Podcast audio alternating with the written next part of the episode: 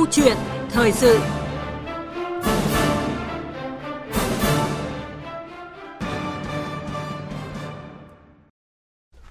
Thưa quý vị, thưa các bạn, ngày 13 tháng 2 hàng năm được Liên Hợp Quốc lựa chọn để kỷ niệm Ngày Phát thanh Thế giới nhằm tăng cường hợp tác quốc tế giữa đài phát thanh các nước. Năm nay, UNESCO cùng với Viện Phát triển Phát thanh Truyền hình châu Á-Thái Bình Dương lựa chọn chủ đề của ngày này là Phát thanh và Hòa bình.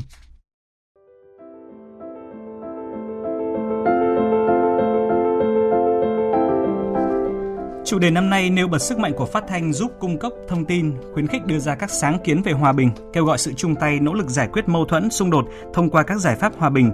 Phát thanh tạo ra không gian cho các cuộc đối thoại, trao đổi, cho phép mọi người thể hiện, bày tỏ quan điểm về những vấn đề họ quan tâm. Phát thanh chính là đại diện cho tiếng nói của những cộng đồng, những nhóm người yếu thế trong xã hội, góp phần làm giảm căng thẳng, ngăn chặn xung đột trước khi mâu thuẫn bùng phát thành bạo lực, nâng cao nhận thức hoặc đưa ra các cảnh báo kịp thời về các yếu tố có thể gây ra mâu thuẫn, căng thẳng ở một số khu vực nhất định, xóa bỏ những hiểu lầm, xây dựng lại niềm tin thông qua các chương trình phát thanh cụ thể.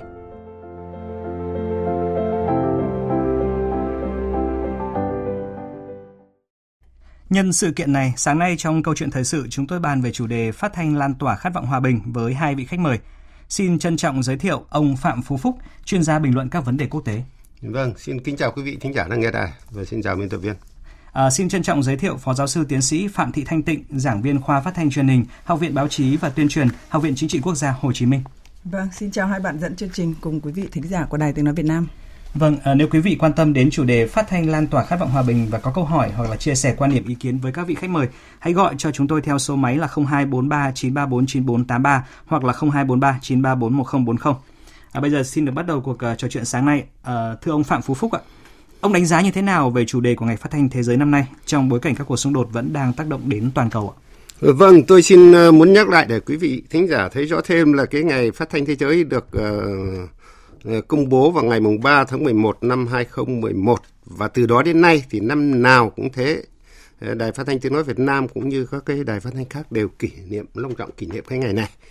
Thế tôi nhớ năm ngoái thì chủ đề của ngày phát thanh năm ngoái là phát thanh và sự tin cậy. Vâng.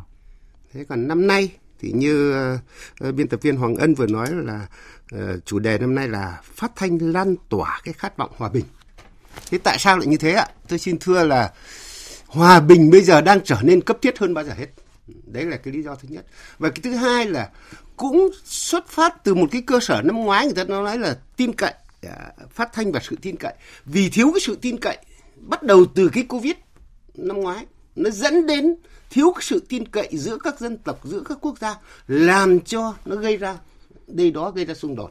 Thế vì thế cho nên năm nay, cái chủ đề năm nay là phát thanh lan tỏa cái khát vọng hòa bình.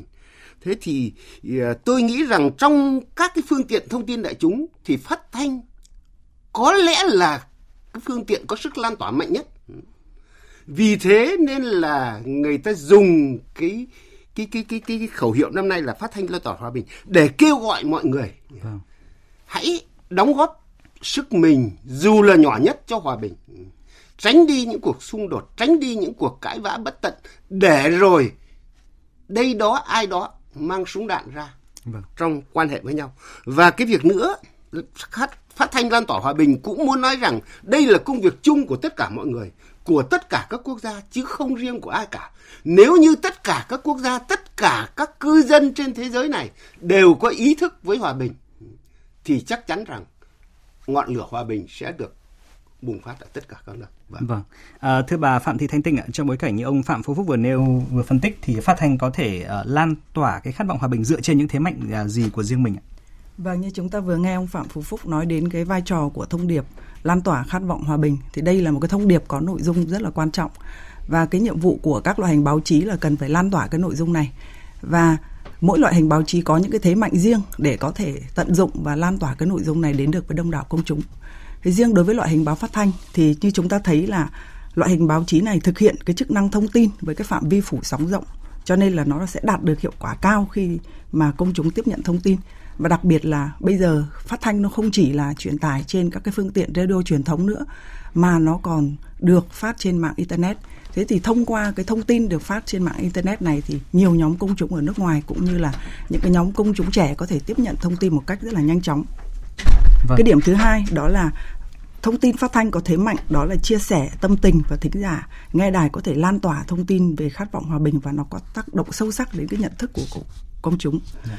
Tiếp nữa về các ký hiệu ngôn ngữ âm thanh như là lời nói, tiếng động âm nhạc sẽ giúp cho việc truyền tải thông tin sinh động và tạo sức hấp dẫn công chúng. Như vậy là thông qua lời nói, tiếng động âm nhạc thì những cái ký hiệu ngôn ngữ có thể truyền đến với công chúng và những cái cảm xúc của nhân vật hay là những cái tiếng động tại hiện trường có thể đến được với công chúng một cách rất là nhanh chóng và kịp thời. Vâng, thưa bà như vậy là ba đặc trưng lời nói âm nhạc và tiếng động vẫn có những cái sức tác động rất là mạnh mẽ. Vâng, à, thưa hai vị khách mời và thưa quý vị thính giả, chủ đề của ngày phát thanh thế giới năm nay đó là phát thanh và hòa bình. Và nhân nói về chủ đề của chương trình hôm nay cũng như là ngày phát thanh thế giới thì chúng tôi nêu một à, dẫn chứng cụ thể. Mới đây thì chúng ta kỷ niệm 50 năm ngày ký hiệp định Paris về chấm dứt chiến tranh lập lại hòa bình ở Việt Nam, ngày 27 tháng 1 năm 1973, 27 tháng 1 năm 2023 và trước đó là kỷ niệm 50 năm chiến thắng điện à, chiến thắng Hà Nội Điện Biên Phủ trên không tháng 12 năm 1972, tháng 12 năm 2022.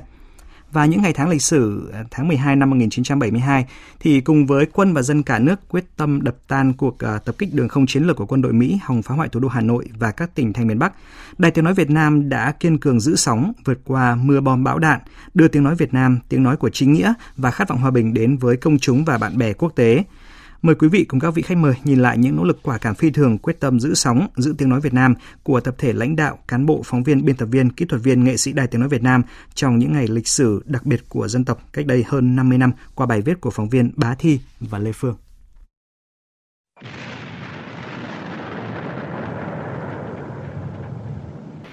Với toan tính giành thắng lợi về quân sự để đạt lợi thế trên bàn đàm phán Paris của Pháp cuối năm 1972, Đế quốc Mỹ quyết định một cuộc tập kích hàng không chiến lược đánh phá thủ đô Hà Nội, thành phố Hải Phòng và một số địa phương miền Bắc.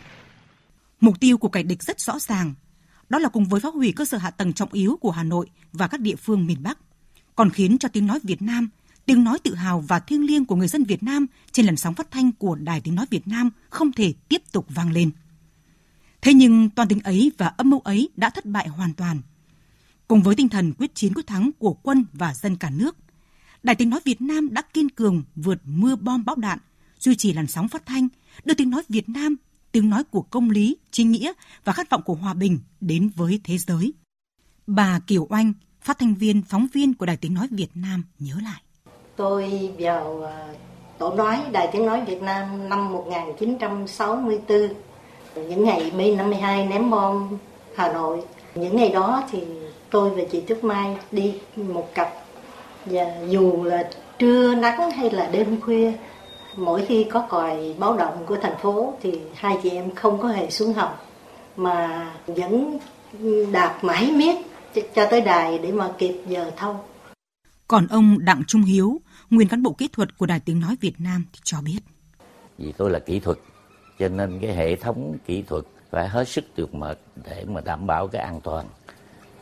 Mặc dầu địch ném bom B-52 rải thảm như thế mẹ trì chúng ta đó có bị đánh trúng nhưng mà nhân dân thủ đô thì sáng hôm sau vẫn nghe 297 nó bình thường và đảm bảo cho cái tiếng nói Việt Nam chúng ta đó không có ngừng sống phút nào. Đây là tiếng nói Việt Nam phát thanh từ Hà Nội, thủ đô nước Việt Nam Dân Chủ Cộng Hòa. Đây là tiếng nói Việt Nam phát thanh từ Hà Nội, thủ đô nước Việt Nam Dân Chủ Cộng Hòa.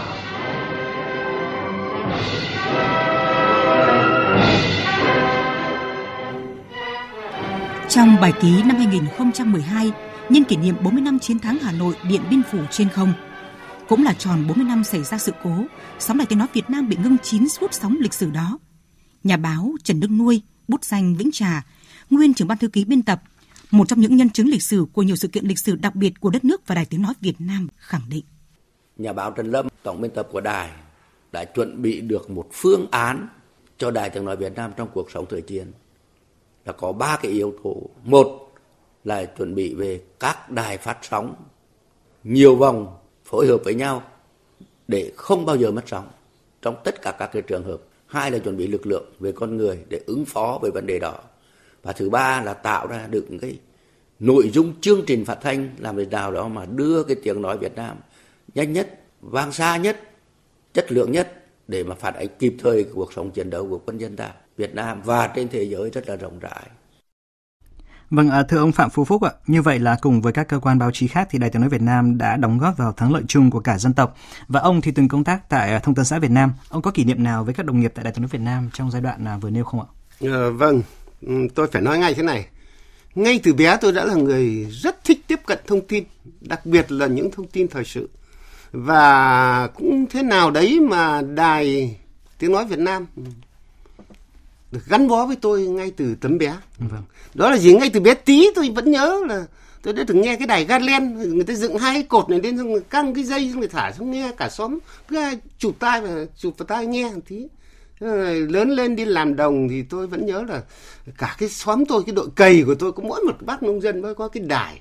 À, thế là cứ nghe tin chiến sự miền Nam đấy cái thời chiến tranh sau này khi tôi học uh, khoa lưu học sinh trường đại học ngoại ngữ thì chúng tôi đã đến cái ờ, khu mễ trì khu phát sóng của đài nhà mình vâng. hồi ấy mới bị đánh bom và tôi vẫn nhớ thế còn đến khi sau này ra nước ngoài học thì cứ tối tối là chúng tôi lại nghe đây là tiếng nói Việt Nam như vừa rồi để yeah. Dạ. thông tin về thời sự trong nước ừ. vâng. đấy là cái gắn bó rất nhiều của tôi với đài và bây giờ cũng như thế ừ.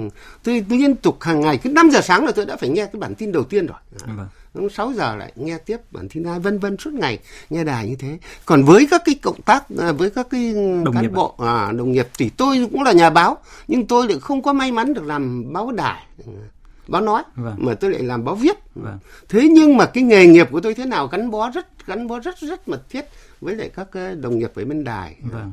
thế thì uh, chúng tôi thường xuyên trao đổi thông tin rồi bổ sung kiến thức cho nhau thế rồi cũng cộng tác được may mắn là thì, đôi khi lại được cộng tác với đài như thế này vâng. thì tôi thấy rằng đúng là đài tiếng nói Việt Nam cũng như tất cả các cái đài khác ừ, thì có cái sự lan tỏa rất tốt thế và tiếp cận thông tin một cách tôi nghĩ là ừ, cái này thì chúng ta đều biết rồi từ bất kể cái tầng nấc nào trong xã hội đó.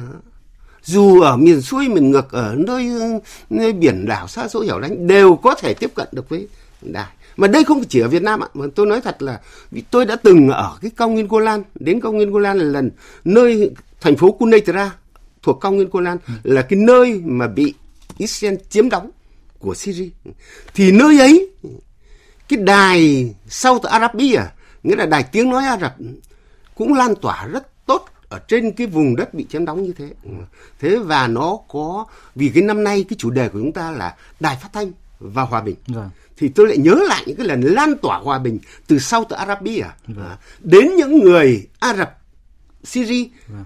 tại cái vùng đất mà bị Israel chiếm đóng. Đấy là những kỷ niệm rất tốt của tôi về này. Dạ vâng. À, xin cảm ơn ông. À, thưa bà Phạm Thị Thanh Tịnh, qua những gì ông Phạm Phú Phúc chia sẻ thì có thể thấy rằng dù trong những cái điều kiện khó khăn nhất thì sức mạnh của phát thanh vẫn không hề suy giảm. À, bà nghĩ thế nào về nhận định này thưa bà? À, vâng, một trong những cái đặc điểm của báo chí đó là tính định kỳ. Thế cái tính định kỳ này nó sẽ giúp cung cấp thông tin mới đến cho công chúng và chúng ta thấy là trong điều kiện khắc nghiệt bom đạn của cuộc chiến tranh thì việc tác nghiệp của nhà báo nói chung gặp nhiều khó khăn nhưng không vì thế mà báo chí nước ta suy yếu. Lịch sử báo chí đã ghi nhận trong công cuộc kháng chiến chống Pháp và Mỹ, báo chí nước ta vẫn tiếp tục được xuất bản đều đặn theo tính định kỳ, dù đó là báo in hay là các cái sản phẩm báo phát thanh. Đối với loại hình báo phát thanh như chúng ta vừa nghe bài viết có thể thấy sự quyết tâm, tinh thần quả cảm của đội ngũ cán bộ, phóng viên Đài Tiếng Nói Việt Nam đã không sợ hãi, không lùi bước trước bom đạn kẻ thù, quyết giữ cho bằng được tiếng nói Việt Nam trên sóng phát thanh. Điều này chứng tỏ không có gì khuất phục được tinh thần, ý chí sắt thép của đội ngũ những người làm báo phát thanh và từ đó tiếng nói Việt Nam vang xa khẳng định sức mạnh của phát thanh dù bất cứ ở tình huống nào. Và cho đến ngày nay trong những tình huống khẩn cấp như là bão lụt này, sóng thần hay động đất thì phát thanh vẫn là cái phương tiện thuận lợi để thông tin nhanh chóng đến với công chúng nhằm cảnh báo hoặc là trang bị cho công chúng những kỹ năng cần thiết và từ đó họ có thể ứng xử kịp thời với những tình huống khẩn cấp đó. Vâng. À, thưa hai vị khách mời và thưa quý vị thính giả, à, trải qua những năm tháng gian khó đấu tranh giành độc lập thống nhất đất nước thì à, ngành phát thanh cùng với nền báo chí cách mạng đã hoàn thành à, sứ mệnh vẻ vang của mình. Và để lan tỏa được khát vọng hòa bình thì một việc quan trọng đó là phản bác lại những thông tin xấu độc, các luận điệu gây chia rẽ và kích động. À, thưa bà Phạm Thị Thanh Tịnh ạ, loại hình phát thanh thì sẽ đóng vai trò như thế nào trên mặt trận này? Vâng, như chúng ta thấy thì báo phát thanh thì trong uh lịch sử hay trong các cuộc kháng chiến thì đóng những vai trò rất là quan trọng và ngày nay thì phát thanh càng khẳng định cái vai trò đó của mình hơn nữa trong cái quá trình mà phản bác lại những cái thông tin xấu độc hay là các luận điệu gây chia rẽ và kích động. Ngày nay, mặc dù là có nhiều loại hình truyền thông đại chúng mới xuất hiện, nhưng không vì thế mà báo phát thanh mất đi vai trò. Nó vẫn là công cụ tuyên truyền hữu hiệu của Đảng và nhà nước và chúng ta vẫn tiếp tục sử dụng phát thanh để phản bác lại những cái thông tin phá hoại nền hòa bình của nước ta các thế lực thù địch đăng tải những thông tin xấu độc trên nhiều nền tảng với những lời bịa đặt gây kích động Thực tế, báo chí nói chung và báo phát thanh nói riêng đã có những bài viết, những lập luận đanh thép với những minh chứng cụ thể phủ nhận những cái thông tin đó.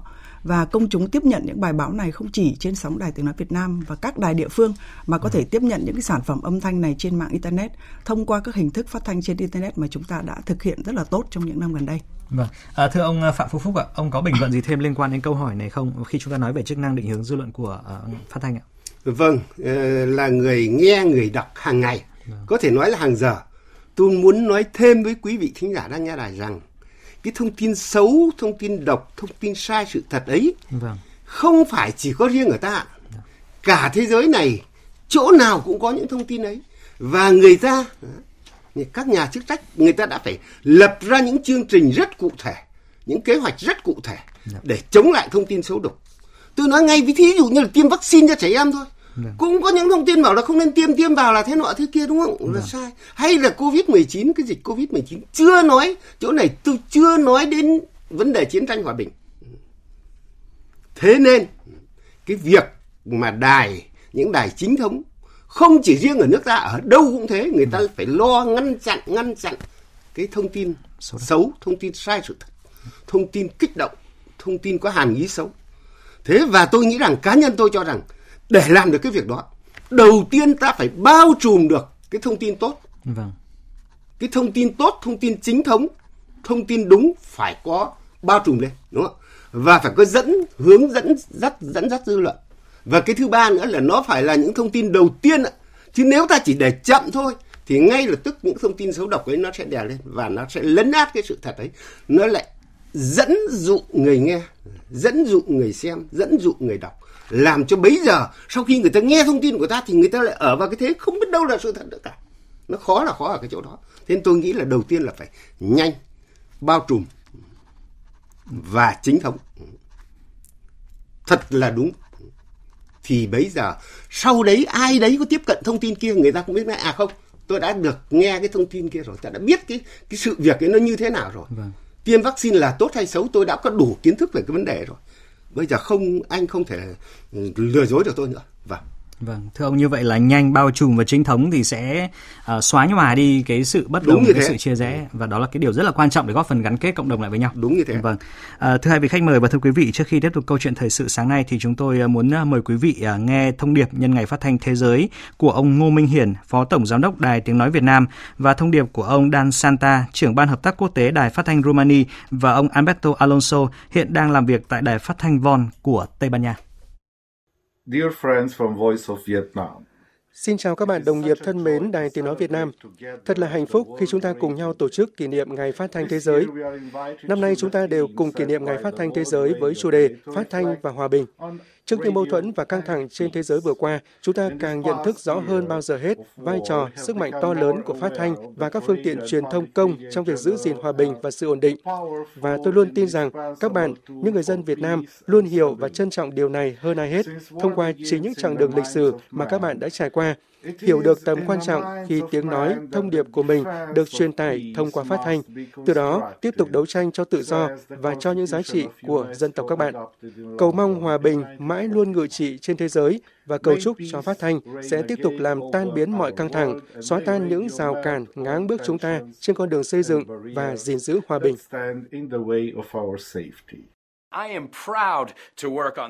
Tôi rất tự hào được làm việc trong ngành phát thanh. Tôi yêu phát thanh. Ngày hôm nay chúng ta cùng tổ chức kỷ niệm Ngày Phát thanh Thế giới với các bạn bè từ UNESCO và Viện Phát thanh Tây Ban Nha. Thật sự là một dịp có ý nghĩa.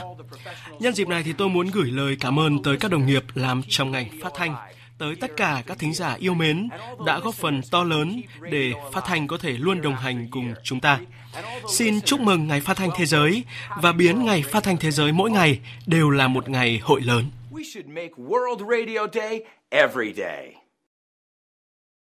Nhân dịp uh, kỷ niệm Ngày Phát thanh Thế giới năm 2023, tôi xin gửi lời chúc mừng tốt đẹp nhất tới các đồng nghiệp đang làm việc và đang cống hiến hết mình cho sự nghiệp phát thanh.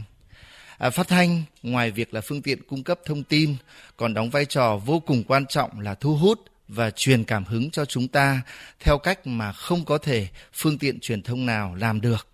Và đặc biệt trong giai đoạn đất nước khó khăn, phát thanh đóng một vai trò vô cùng quan trọng trong việc khơi dậy những cái lòng yêu nước, kêu gọi mọi người cùng quan tâm giải quyết những cái công việc của cộng đồng và quan tâm giúp đỡ nhau hơn trong những cái giai đoạn khó khăn.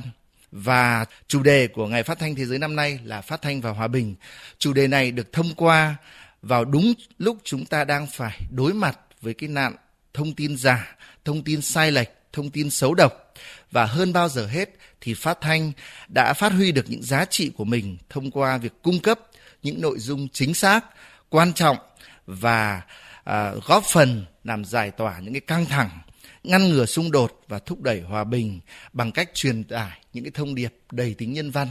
Và nhân dịp Ngày Phát thanh Thế giới năm 2023, chúng tôi xin chúc cho sức mạnh của phát thanh sẽ góp phần thúc đẩy hơn nữa hòa bình, nhân ái và chúc cho các đồng nghiệp làm phát thanh trên toàn quốc và cũng như trên toàn thế giới thật mạnh khỏe, hạnh phúc và thành công.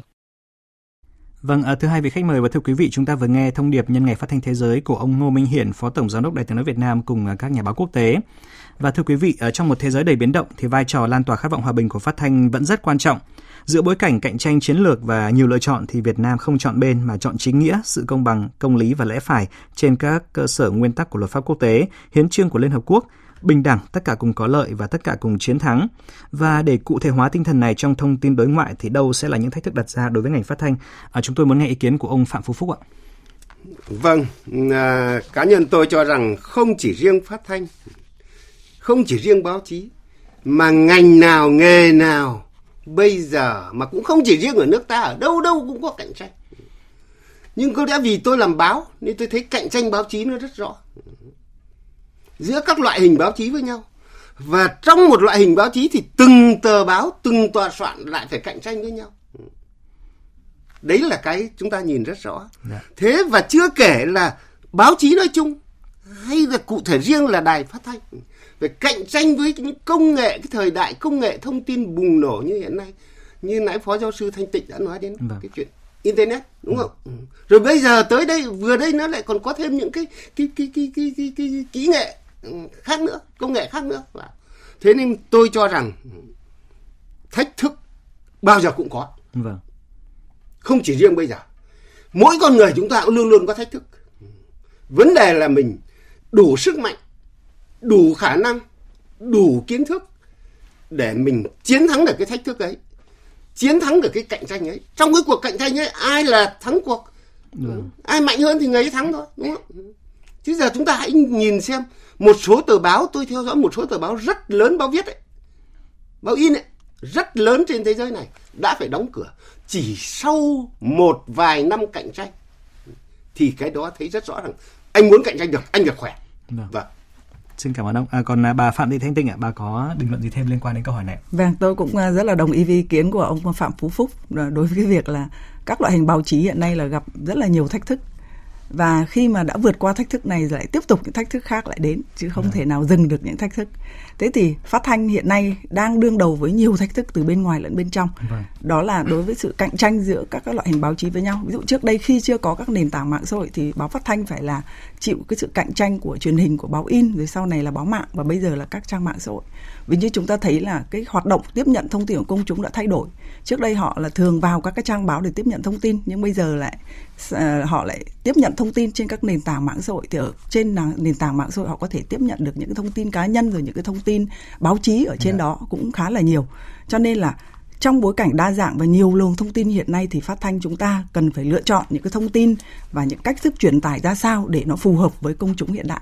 Thế thì ngoài cái nội dung thông tin có chất lượng ra thì cách thức truyền tải nó cũng rất là quan trọng từ những cái hình thức truyền tải đó thì công chúng mới tìm đến để nghe chúng ta vâng. đó, chứ còn nếu như mà chúng ta không có những cái hình thức tốt thì có thể là công chúng à, không tiếp nhận và những cái thách thức về tổ chức sản xuất chương trình để không bị tụt hậu và bắt kịp sự phát triển của các thành tựu khoa học kỹ thuật hiện đại để ứng dụng trong báo chí. Thách thức đối với việc nhận diện được nhóm công chúng mới và đáp ứng đúng với cái nhu cầu của họ, thì lúc đó chúng ta mới có thêm được cái lượng công chúng mới và công chúng đông đảo. Vâng, à, như vậy là bà Phạm Thị Thanh Tịnh cho rằng là cái sự tiện lợi và sự chuyển đổi linh hoạt vẫn sẽ mang lại cái sức mạnh cho phát thanh nhưng mà thưa bà, à, câu chuyện gần đây chúng ta nói đến đấy là sự phát triển của trí tuệ nhân tạo và nhiều người lo rằng là khi mà trí tuệ nhân tạo phát triển thì có thể là thay thế được à, những phóng viên phát thanh khi mà có thể biến văn bản thành lời nói và họ có thể soạn thảo ra những cái công cụ, à, những cái nội dung. À, thưa bà, bà nghĩ thế nào về câu chuyện của trí tuệ nhân tạo và bà nghĩ thế nào về tương lai của ngành phát thanh ạ? Vâng, à, nếu mà nói đến tương lai của ngành phát thanh thì trong một số cái báo cáo của các cái tổ chức uy tín thế giới như là We Social đã chỉ về cái hoạt động tiếp nhận của công chúng ngày càng tăng đó chính là hoạt động nghe. Vâng. Cho nên là trong tương lai phát thanh vẫn là loại hình báo chí không thể thiếu vẫn là sự lựa chọn của công chúng do những thế mạnh của nó như là giá thành rẻ hay là phủ sóng rộng hay thông tin nhanh vâng. và đặc biệt là nó giúp công chúng giải trí thư giãn tiện lợi và mỗi ưu điểm phát huy thế mạnh của nó trong một cái giai đoạn nhất định. Và nếu như trước đây cái vấn đề tiết kiệm chi phí và giá thành rẻ là ưu điểm nổi bật của phát thanh thì hiện nay cái việc là cái sự tiện lợi nó sẽ giúp cho công chúng có thể tiếp nhận thông tin ở bất cứ ở đâu bất cứ khi nào yeah. Dạ. dù họ có rất là bận rộn hay là họ đang di chuyển đi lại họ vẫn có thể tiếp nhận được thông tin thì đây cũng chính là cái vấn đề như lúc nãy chúng ta nói là để có thể vượt qua những thách thức đó thì chúng ta phải phát huy những cái ưu điểm riêng có của phát thanh để có thể cạnh tranh với các loại hình báo chí khác ví dụ như là khi chúng ta đang di chuyển đi lại chúng ta không thể xem truyền hình nên là rất là khó để đọc báo mạng nhưng mà chúng ta vẫn có thể tiếp nhận được thông tin thông qua phát thanh thế thì ngoài cái việc chúng ta tiếp nhận hay là chúng ta áp dụng những cái ứng dụng khoa học kỹ thuật vào trong cái uh, việc sản xuất chương trình ra thì cái việc ứng dụng công nghệ AI cũng là một cái thách thức đối với ngành phát thanh và chúng ta cần phải phát huy tối đa cái uh, những cái thành tựu đó để đưa vào áp dụng trong việc sản xuất chương trình. Vâng, xin cảm ơn bà. Còn ông Phạm Vũ Phúc ạ, quan điểm của ông về tương lai của phát thanh sẽ là gì? Vâng, trước khi nói trả lời câu hỏi này thì tôi nghĩ này, trí tuệ nhân tạo đúng là mạnh đấy, càng ngày càng mạnh lên ạ. Vâng nhưng mà tôi nghĩ rằng không cái gì không ai mạnh được bằng con người cả đúng không yeah. tôi vẫn nhớ mãi cái thời đầu tiên có google thì có những cái bản dịch người ta đưa tiếng việt vào xong dịch cho tiếng anh hay lấy tiếng anh rồi dịch cho tiếng việt thì tôi xin lỗi là đọc nó như dở cơm dở cháo ấy vâng. thế nên tôi nghĩ rằng cái mạnh ở đây là con người Vâng. chứ trí tuệ nhân tạo dù có thế nào thì nữa không thay thế được vâng. đấy là cái thứ nhất cái thứ hai về tương lai như trên tôi nói rồi mặc dù chúng ta đang bị cạnh tranh rất khốc liệt cạnh tranh rất mạnh nhưng cũng như tôi đã nói và phó giáo sư tiến sĩ thanh tịnh đã nói rồi vâng. phát thanh có cái chỗ riêng của mình có cái sức mạnh riêng của mình có cái đặc thù riêng của mình có cái sức cuốn hút riêng của mình vâng. nên tôi nghĩ rằng dù thế nào chăng nữa dù tôi không ở trong ngành nhưng tôi nghĩ dù thế nào chăng nữa phát thanh vẫn có tương lai vâng. và cùng với phát triển khoa học công nghệ như hiện nay thì tương lai ấy càng rõ hơn. Vâng.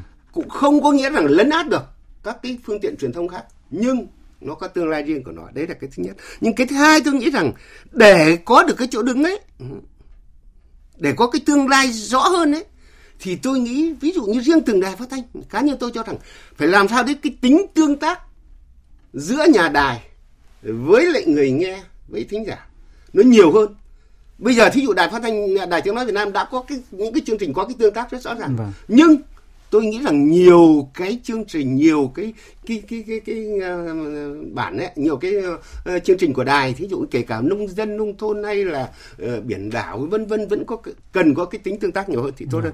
hơn và nữa tôi nghĩ rằng như tôi cũng vừa nói rồi là đài không riêng đài ta mà các đài khác các truyền thanh nói chung. Vâng. phải có những cái thông tin dẫn dắt. Dẫn dắt. Tôi vẫn nhớ mãi dẫn dắt và mới nhất tôi vẫn nhớ mãi tôi nghe cái, cái đài thí dụ đài sau Arabia hay sau Palestine này. Ừ, nghĩa là đài tiếng nói Palestine. Thì bao giờ mặc dù đấy là bản tin nông nghiệp nhưng thí dụ ở đâu đấy cháy nhà hay đâu đấy có động đất đâu đấy có bão tố chết người vâng. người ta vẫn dừng lại. Người ta có cái uh, cách làm của người ta. Dạ. tôi dừng cái kia lại vào người ta đưa ngay cái thông tin đấy lên dạ thì vâng. tôi nghĩ rằng nó sẽ cuốn hút được người nghe mặc dù chỗ ấy chỉ là anh nông các bác nông dân nghe cái chương trình nông thôn nhưng người ta biết được à hôm nay ở thổ nhĩ kỳ động đất chứ người ta không phải đợi đến cái buổi phát thanh 6 giờ hay buổi phát thanh 9 giờ người ta vâng. mới nghe được thông tin đấy vâng. vâng. Thưa ông, ờ, những gì ông vừa chia sẻ thì cũng là những cái ờ, đổi mới mà ban thời sự và cụ thể là các chương trình bản tin thời sự của Đài tiếng nói Việt Nam thì cũng đang hướng đến và cũng đang dần làm tốt cái việc này. Và thưa quý vị, ờ, thời lượng dành cho câu chuyện thời sự sáng nay đã hết. À, xin được cảm ơn hai vị khách mời đã tham gia cùng chúng tôi sáng nay. Và thưa quý vị thính giả, chủ đề phát thanh và hòa bình của ngày phát thanh thế giới năm nay à, nhấn mạnh vai trò của phát thanh trong việc thúc đẩy sự gắn kết, sự cảm thông, chia sẻ, à, lên tiếng chống lại sự bất công trong xã hội, cùng nhau giải quyết những mâu thuẫn, những tranh chấp để hướng tới xây dựng một xã hội hòa bình và nhân ái. Và Đài Tiếng nói Việt Nam cũng như các đài phát thanh truyền hình khác trên cả nước sẽ tiếp tục làm tốt vai trò thông tin định hướng, tạo đồng thuận xã hội và lan tỏa khát vọng hòa bình của mình trong tiến trình phát triển của đất nước. Cảm ơn quý vị đã lắng nghe câu chuyện thời sự sáng nay và trước khi đến với những nội dung tiếp theo của chương trình sáng nay sẽ là ít phút dành cho quảng cáo.